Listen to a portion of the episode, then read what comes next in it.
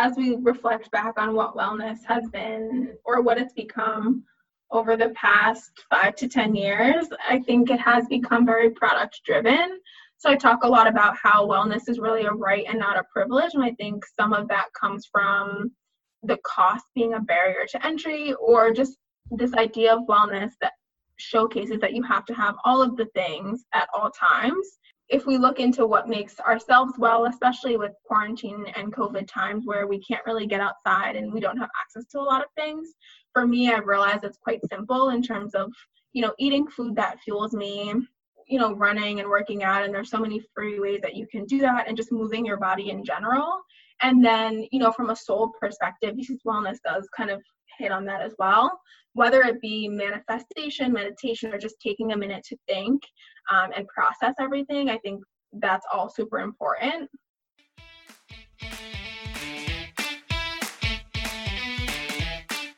Welcome to Let's Thrive, the podcast, a place for holistic storytelling with none of the BS and a whole lot of fun. I'm your host, Emily Feichels, and my mission is to interview guests that inspire, educate, and empower you to live your best life. In these stories, you will see a part of your own journey reflected in theirs and learn to grow from it.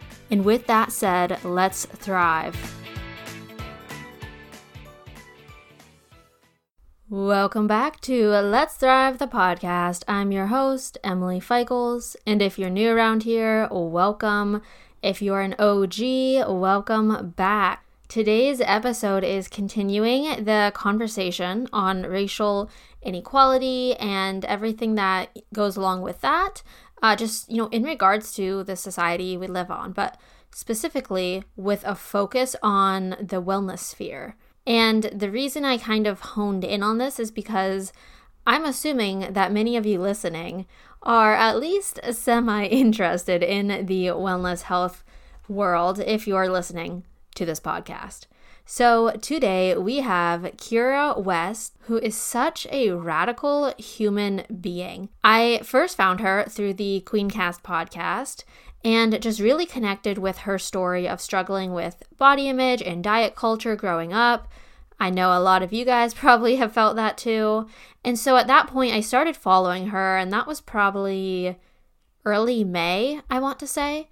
And I just liked her content. I mean, just as is, as she was posting in the moment back in May, I really enjoyed her content. And so I was following along. And then, as you'll hear me explain in this episode, when the Black Lives Matter movement really got that kick surge on Instagram, the content that Kira was creating and putting out there and sharing and highlighting, it was just so powerful. I mean, her own experiences, as a Black woman, but then also just the way she created and crafted this content, it was so easy to digest and take in. And not that it has to, not trying to go into white fragility here, but it was just, I really connected with the way she was sharing about it. And so at that moment, I was like, damn, I need to talk with her. And I am so, so grateful that she agreed. She is just such a light, and talking with her just felt so natural and fun. So I'm excited for you all to listen. And just remember, this movement is about making change, making an impact. And if you can do that, do it. You can do it in so many different ways. There are an abundance of resources to educate, to expose, and just help amplify their voices. Be a part of the change. That's all I'll say. And so for a bit of a preview into this actual conversation, Kira really takes us into the wellness world, and specifically from her experience as a Black woman in this field. So she explains what it really means to make wellness inclusive to all from her standpoint. And I mean, sure, we all know that the price and availability to wellness is sometimes, actually a lot of the time, not approachable for all. But have you ever considered this from a race viewpoint? That's the question I thought of a while ago, and I hope you guys think of now. And, Kira first mentioned this in another interview that I listened to her, of her. But even something like this time when she was in a fitness class and she was the only Black woman, and the music that was playing kept saying the N-word. And no one noticed because their blinders were up, and it's just second nature. And that just broke my heart to imagine, like, have there been times where I've done that? I don't know. It just seems that in order to change the society we live in, we need to make our second nature be that anti-racism work, right? And not these, like, white blinders. So we need to notice when a situation like that happens so that we can then actually be supportive and an ally. And so this episode overall just really highlights different times in Kira's life when these seemingly small, but they're not really small in the slightest, moments or situations happened because of race in the society. And I just love, like, all parts of Kira's story, so we really dive into those too, such as how she built her brand and how she defines wellness and what wellness means to her. And I really love the way she phrases this.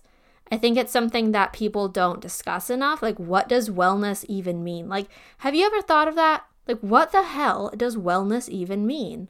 It just means something different to everyone, I guess. But the way that Kira explains it here is just so spot on. I really resonated with it. And then overall, it's just really neat to hear her perspective because she's, you know, been in this world of wellness and fitness and, you know, quote unquote health for, you know, for a while now. And she's had different avenues to her brand. And so listening to her story just really, it was inspiring. And then a lot of it was, you know, educational or just, I don't know, like opens your eyes to things that we hadn't thought of before. And I think that's what is important and, you know, what I strive to do with this podcast. So if you listen and resonate with any part of it, let us know. Kira is on Instagram at ByKWest, linked below, and I'm at Emily Feichels and at Let's Thrive Podcast. If you like the show, you can, if you like this episode, let's say, you can screenshot it, share it on your stories, make sure you tag Kira, give her a follow, like support her, look at her content. I, you know, like I said, I really dig it. And then just let us know overall, like, what you thought about it. You guys know you're always free. Like, feel free to reach out to me. I love connecting. I love having these type of conversations. So much love. And without further ado, let's begin.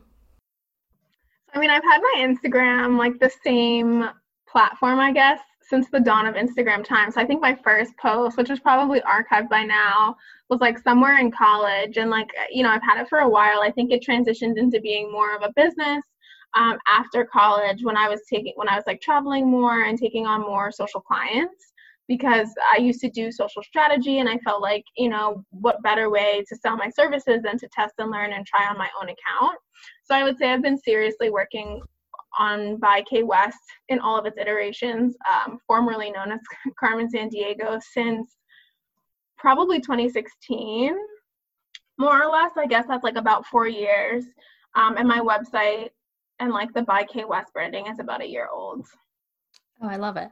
Well, it was just funny because going into this interview, I was just really trying to decide, you know, what I wanted to hit on. And the one thing that I did want to, like, bring up was this idea of, you know, I connected with you and, as I just explained, found you through Queen Cast podcast, where I really connected with, you know, your struggles with body image and diet culture and all of that, as I'm, you know, I'm 20. So I just came out of that awkward high school age where all of that is so prevalent.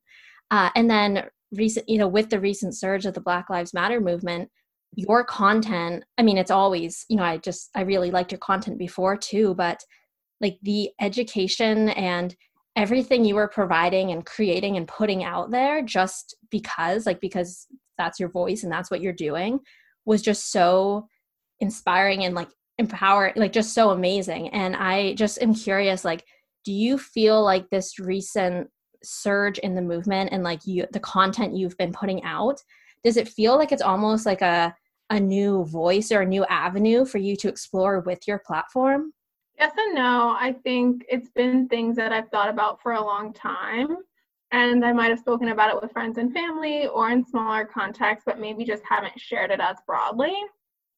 So I do think it's something that's here to stay on my platform. And I think when I reflected back on even earlier this year, wanting to be more of a champion for diversity and inclusion and wellness, you know, these sorts of thoughts were coming out, and I posted about Black women during Black History Month and in fitness in New York. So I think it's been a long time coming. It's just at this point now, I think others are more interested in the content and engaging in the conversation. So I would say I maybe have a more active, engaged audience, which is cool. And I've become an expert on a subject that I guess is like kind of just my lived existence, that I never really thought people would care this much about. Yeah. And has it been overwhelming at all with this recent surge of, I mean, I've seen it happening in a lot of aspects, whether it's in follower counts or, you know, just general support, asking, you know, to be on podcasts, all of that sort of thing. Has it been overwhelming or just exciting or given some anxiety with this recent surge of white people suddenly becoming interested, quote unquote, you know, in your story and in your experiences? Yes and no. I think it's pretty easy for me to see through what's more genuine and like who wants to have a conversation in terms of like actually figuring out how to make change moving forward and who's just in it because it's what's cool right now.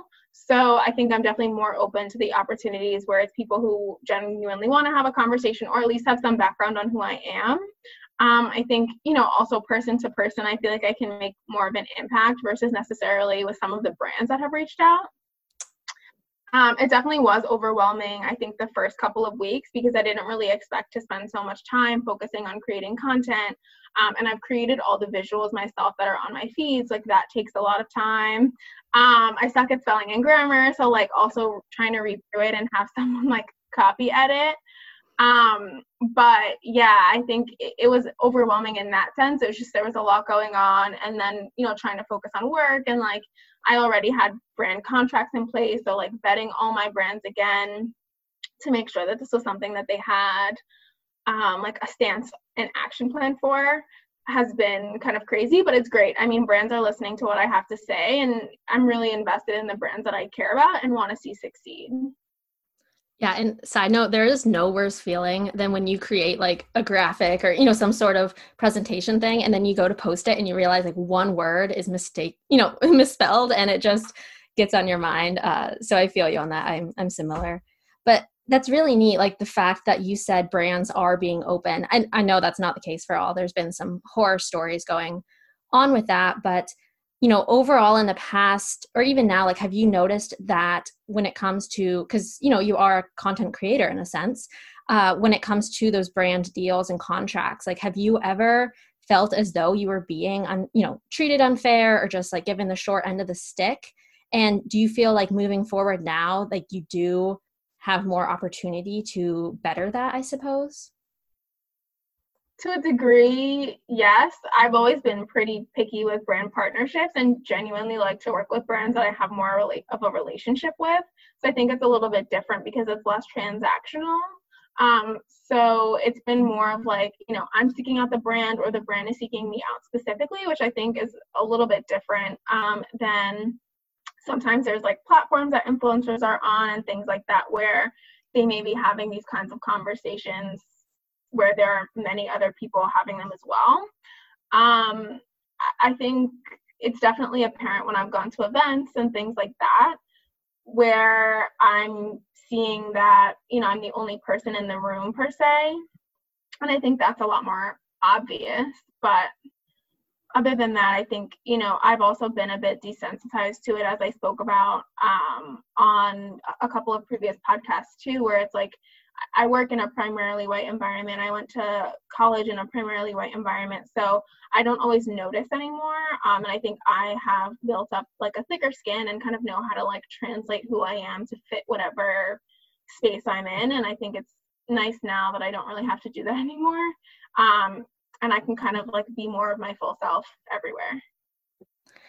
Growing up, did you have a similar experience of kind of having to, you know, camouflage or like the chameleon aspect of fit into your surroundings? Or, you know, I'm just curious, growing up, when you were first really exposed to like what racism is and what it means, and if during those years growing up you felt like you needed to, you know, fit in or change to, you know, better just be in the environment you were in, I suppose.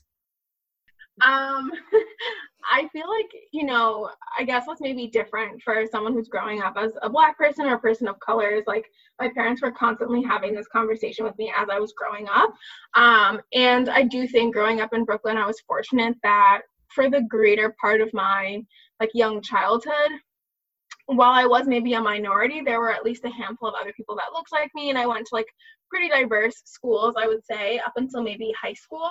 And my high school was small enough that it wasn't as much of a challenge because there were only 120 of us anyway. And we were, I would say, pretty diverse as well. I would say the first time that I was like in an area that was primarily white was definitely more college. But I think when it came to like my hair and how I looked, I mean, my parents had conversations with me about those things from when I was a lot younger. And of course, my parents had to go the extra mile to like get me dolls that looked like me and things like that. And I don't think that even back then, a lot of them existed. So I would say, you know, we've been having the conversations for a while, but I think kids can be kind of mean, like outside of race.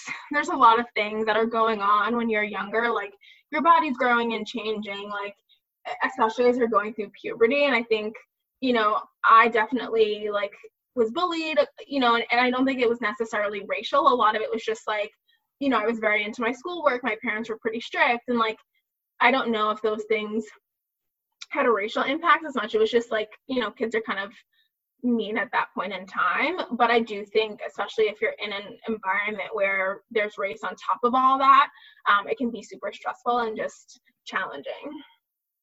Yeah. And that's what, you know, I was just curious about, because I was imagining, similar to you, I kind of had that quote unquote, you know, the smart girl stereotype, whatever it was.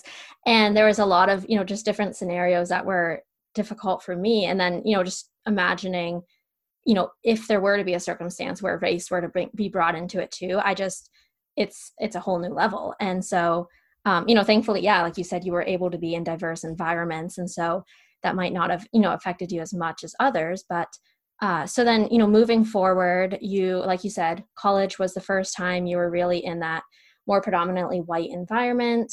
And then you mentioned earlier that your, you know, current career workplace is also sort of like that. So has that ever proved to be, you know, difficult or complicated, you know, areas where you felt like you couldn't voice your opinion on something, or you weren't being taken as seriously or as professionally as you should be?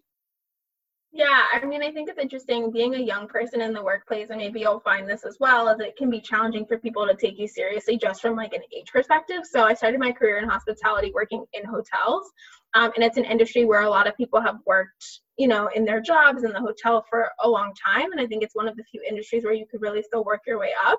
So you had a lot of people that maybe didn't go to college or had a different background, but were in, you know, these senior roles, or you were having these conversations with because they were your colleagues. And I think that's where I felt conscious of like not only my race, but also my age, and like really wanting to come off as knowledgeable as possible. Like I'm all about really doing the work. So I think for me, I also was like analyzing every single aspect of my behavior just to make sure that I was coming off in the best way possible. So that, coupled with the fact that I worked in a luxury property, it was like down to your nail color, you know, it has gotten a lot better.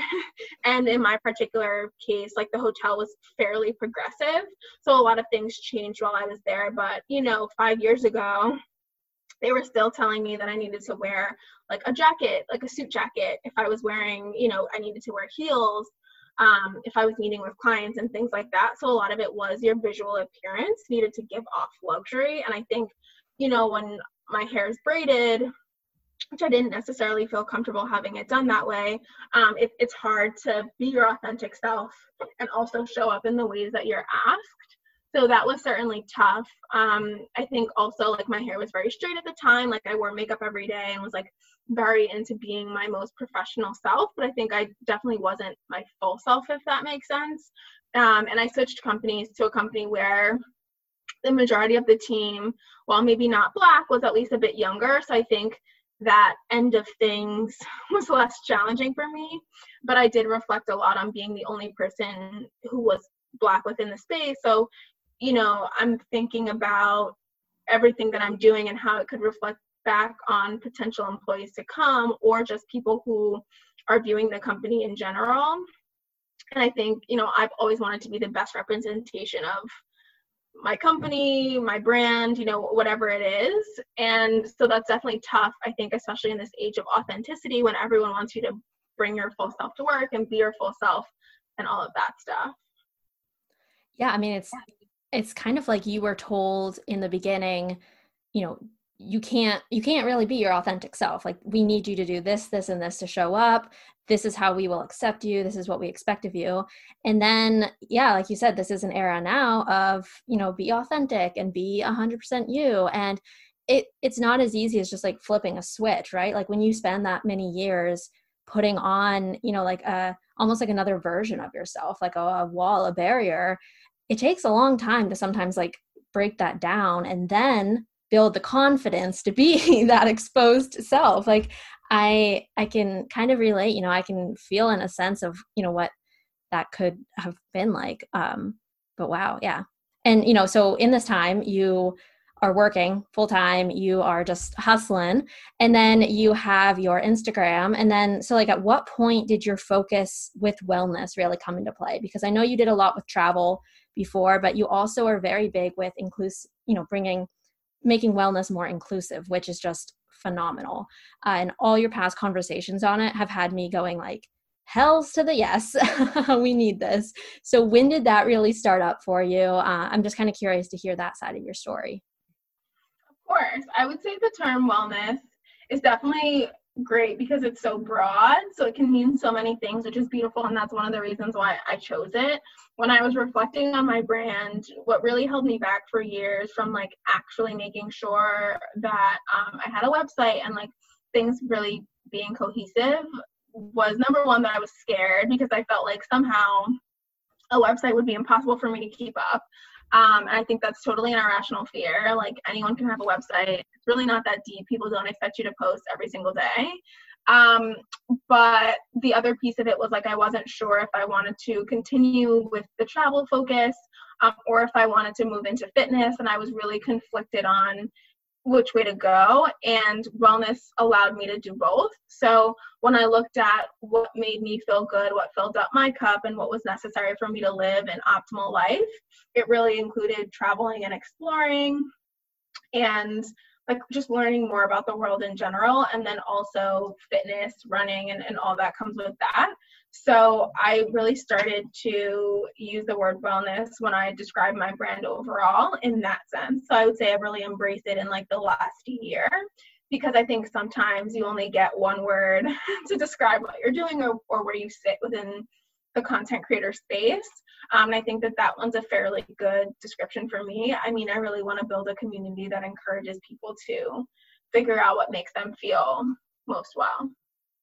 Yeah, I agree. I think the word or the term health can have a lot of, you know, stigma, just a lot attached to it and a certain like mindset with it. But wellness is, I mean, that's, I love it because I think of it as like 360 wellness, like mind, body, spirit, right? Like there's just so many avenues you can take it. You know, travel is good for my soul. Fitness is good for my physical body. And like community is good for, you know, like mind, the mental health. So that is just amazing. And so then, you know, as we mentioned in that, you've sort of really embraced this wellness, you know, kind of like category way of creating and reaching your audience. So in that, I just kind of, you know, I know you've talked about this on many podcasts, but it's just something that's so relevant, especially now, but the idea of making wellness more inclusive to all. And everybody listening can understand that wellness is not inclusive in the mindset of, you know, the $15 matcha and the $40 class or the, you know, $150 sauna session, but it goes a lot deeper than that too. And so I just am curious, like, what's been your experience with that? And I guess, you know, in that, like, how would you like to see like change happen? How would you like to see that happen? Of course. So I think as we reflect back on what wellness has been or what it's become over the past 5 to 10 years, I think it has become very product driven. So I talk a lot about how wellness is really a right and not a privilege. And I think some of that comes from the cost being a barrier to entry, or just this idea of wellness that showcases that you have to have all of the things at all times. If we look into what makes ourselves well, especially with quarantine and COVID times where we can't really get outside and we don't have access to a lot of things, for me, I've realized it's quite simple in terms of, you know, eating food that fuels me. And I'm working on some content around how to do that on a budget.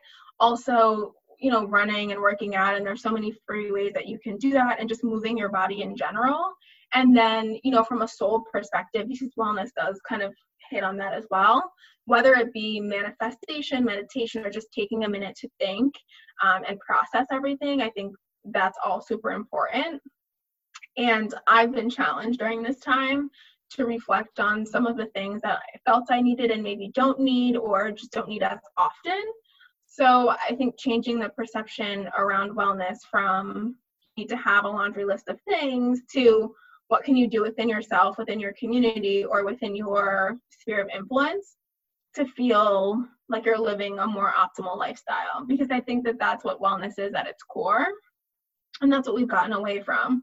I also think wellness is one of the things where you don't get an instant return on investment a lot of times. It does take some time. So people do have to go into it, if they are going to invest, understanding that you're investing in yourself, which is super important, but that things may take time. And I think for me, I've really learned that. But aside from that, I think that there's just so many ways that studios, gyms, like, can think through their imagery, their marketing, the ethos of their brand, their company culture, to ensure that there's diversity at all levels, and then there's inclusion as well. Yeah, and I mean, there's so much yes to that, but something that I just thought of on that end note that you said is, I mean, just today on your story, you shared something about a ClassPass modeling ad, which just like blew my mind away. And if I, you know, saw it correctly, they literally replaced like a Black woman with a white, stereotypical, like blonde hair, blue-eyed white woman, which is beyond, like, I was sick to my stomach. So I just, like, does that happen often? I mean, I feel so ashamed that it's, I guess it's not openly talked about, but like, that's just beyond ridiculous. Yeah. I mean, I think what's so problematic about it is that there's nothing wrong with hiring a beautiful blonde-haired model, and there are tons of them in the world. But it is completely wrong to hire someone, you know, for who they are and then change their face. And I think the color was a part of it, but it's like, it's her body, and you've now taken her body away from her.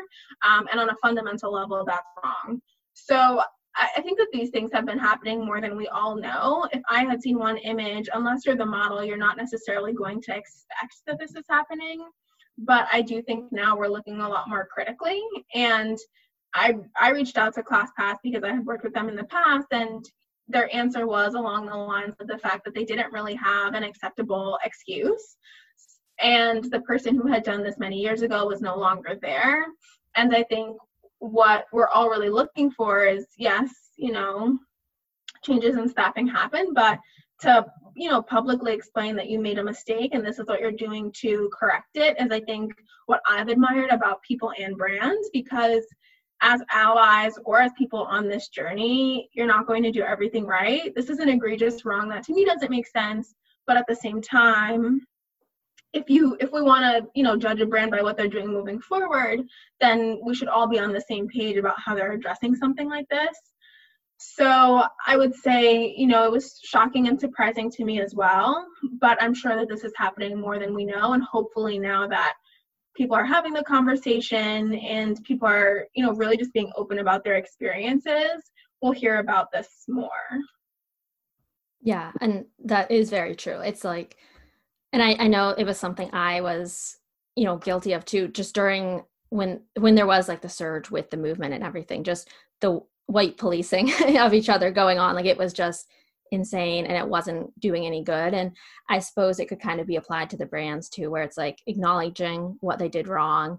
And we all know it was obviously very wrong, but then also like not forgetting to then ask them, like, how are you moving forward and what change are you going to make from this day on out is like the next step, and probably the most important step, because that's creating, you know, accountability moving forward, that this work does continue and it doesn't just get passed over like another social trend that, you know, we've seen happen time and time again. Sorry, I've picked like the worst place to record ever. The phone rang, I tried to turn it off. You're so okay. Ask your question again, please. Wait, no, you're so okay. So I guess I was just, wait, let me see. Let me remember what I had kind of gone on like a side tangent about brands. So I guess, so just like moving forward then, like what are some changes that you would like to see, you know, brands or people make in general? So we've seen a lot of, you know, for instance, I'm in the podcast space. There's been a lot of podcasts admitting, hey, like my podcast is all white women and like I want to do better moving forward. And as we mentioned before, we've seen brands making different pledges or being open about their, you know, employee ratios and everything. But is there anything in specific that you would just like to, you know, offer out, put out as like what you personally would like to see happen, whether that is on a personal, brand, business, social level? Yeah, I mean, I think there isn't a one-size-fits-all solution, and everyone has different triggers and feelings and thoughts on it. So I think the more people that brands can ask, the more that they can just diversify, not only internally, but who's on their influencer programs, you know, who's an ambassador, things like that, I think will really help everyone stay informed moving forward. Diversity and inclusion are super important, and those are sustainable ways we can continue to see change. So in whichever way that a brand can continue on that journey and be transparent along the way, it's important. I've heard a lot of brands are setting KPIs around real diversity and also changing company culture to be a lot more inclusive. So, you know, that's the sort of stuff that excites me, and I appreciate the brands that are super transparent. So there's been a Pull Up for Change initiative within travel, and then there's been Pulling Up in Beauty as well, where brands have been asked to just share what their stats are, both on the executive level and then just in general. And I think, you know, I don't just want to see that now, but next year I want to see brands commit to continuing to do this. So that's really important. And I think, of course, visually, wherever you can, to really think about, can we have someone that looks different, that thinks differently in the photo sitting at the table? The more that you get diverse faces and thoughts and bodies and everything, the more that becomes a part of, you know, just what the brand is doing moving forward. Yeah. And I think, like you said, that helps open your eyes. And I saw this, you know, a lot of my friends and I, you know, we were discussing this of, it is shameful, like how not diverse, how like just white our feeds were. And it's been amazing to me personally how, like, the moment I started to diversify my feed, you know, I was doing it a bit before, but not as much as I should have. Just, you know, I found you through Queen Cast. So it would be if I found someone through a podcast and I'd follow.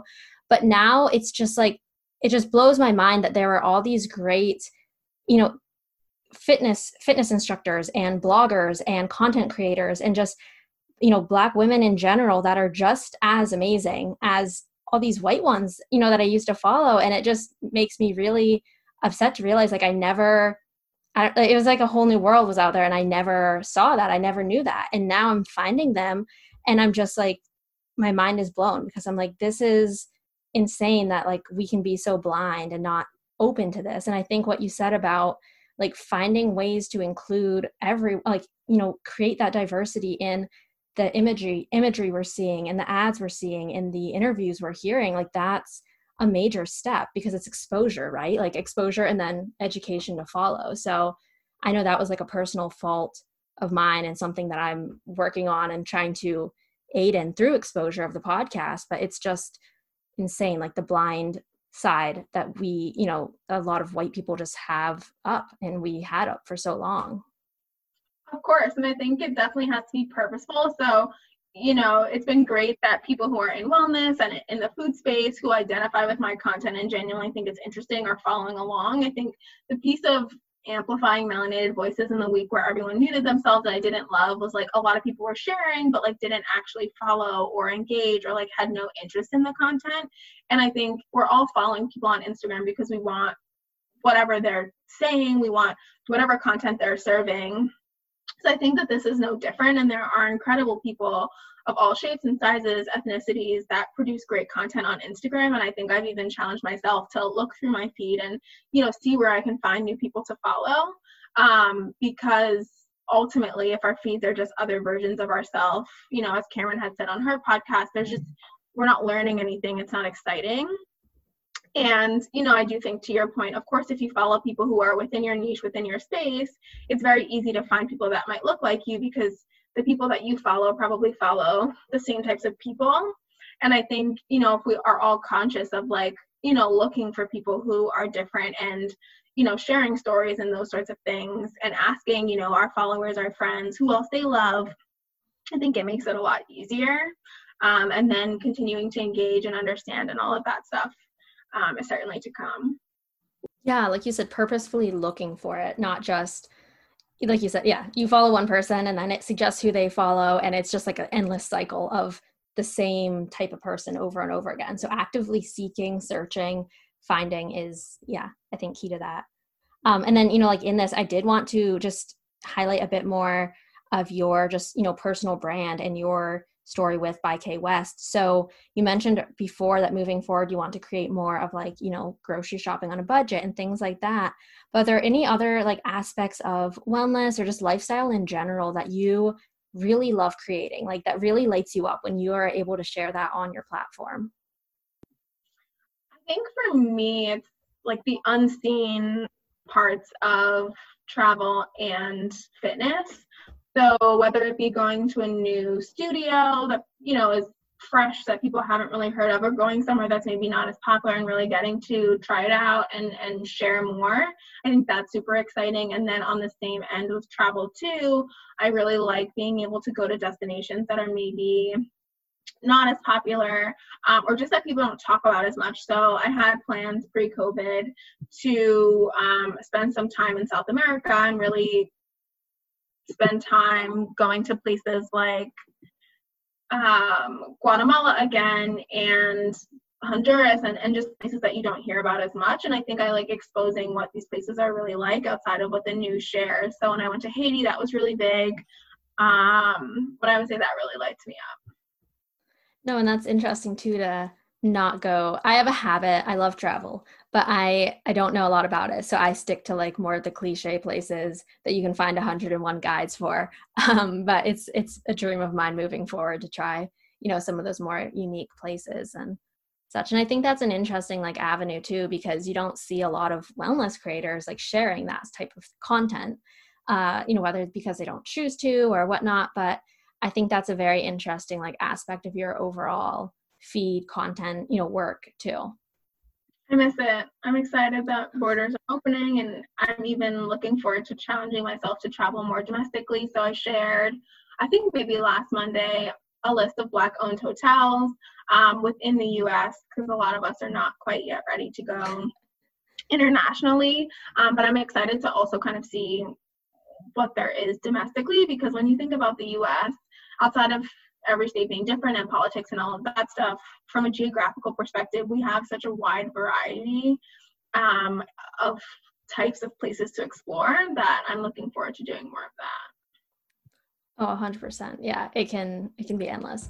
And that's neat. I mean, there's like one more just like avenue to explore, but like you said, sharing like the Black-owned hotels, like that's important. And like, that's something too, to take into account. So I just love that.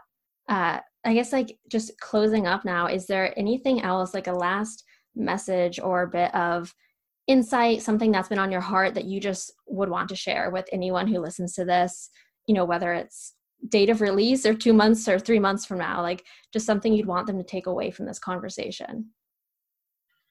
I think being authentic in your journey is super important, and that can mean as you're learning about white fragility and supremacy and what Black Lives Matter will mean moving forward, it can also apply to any other place in your life where you're exploring just next steps and how you are going to move it through your life moving forward. I think especially with COVID, it's been a huge period of transition. So whether you're listening right now or a couple months from now, I'm fairly certain that there will still be transitions happening.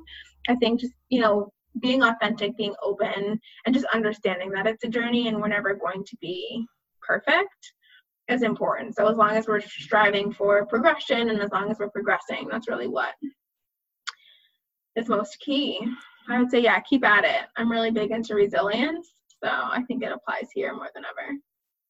Oh, 100%. I think it's one of the, like, a very crucial character strength. If you can build resilience, I took a course on positive psychology, and there's a huge tie between resilience and optimism. Like they just, they play off of each other. So if you can, you know, increase your character strength of optimism or of resilience, it sort of builds up, it can build up the other one. And I think those are both two important, like, you know, semi-crucial aspects to someone's life, you know, if they choose to have them. So I love that. Well, where can people find you and connect and just continue to learn and support and just follow along your journey?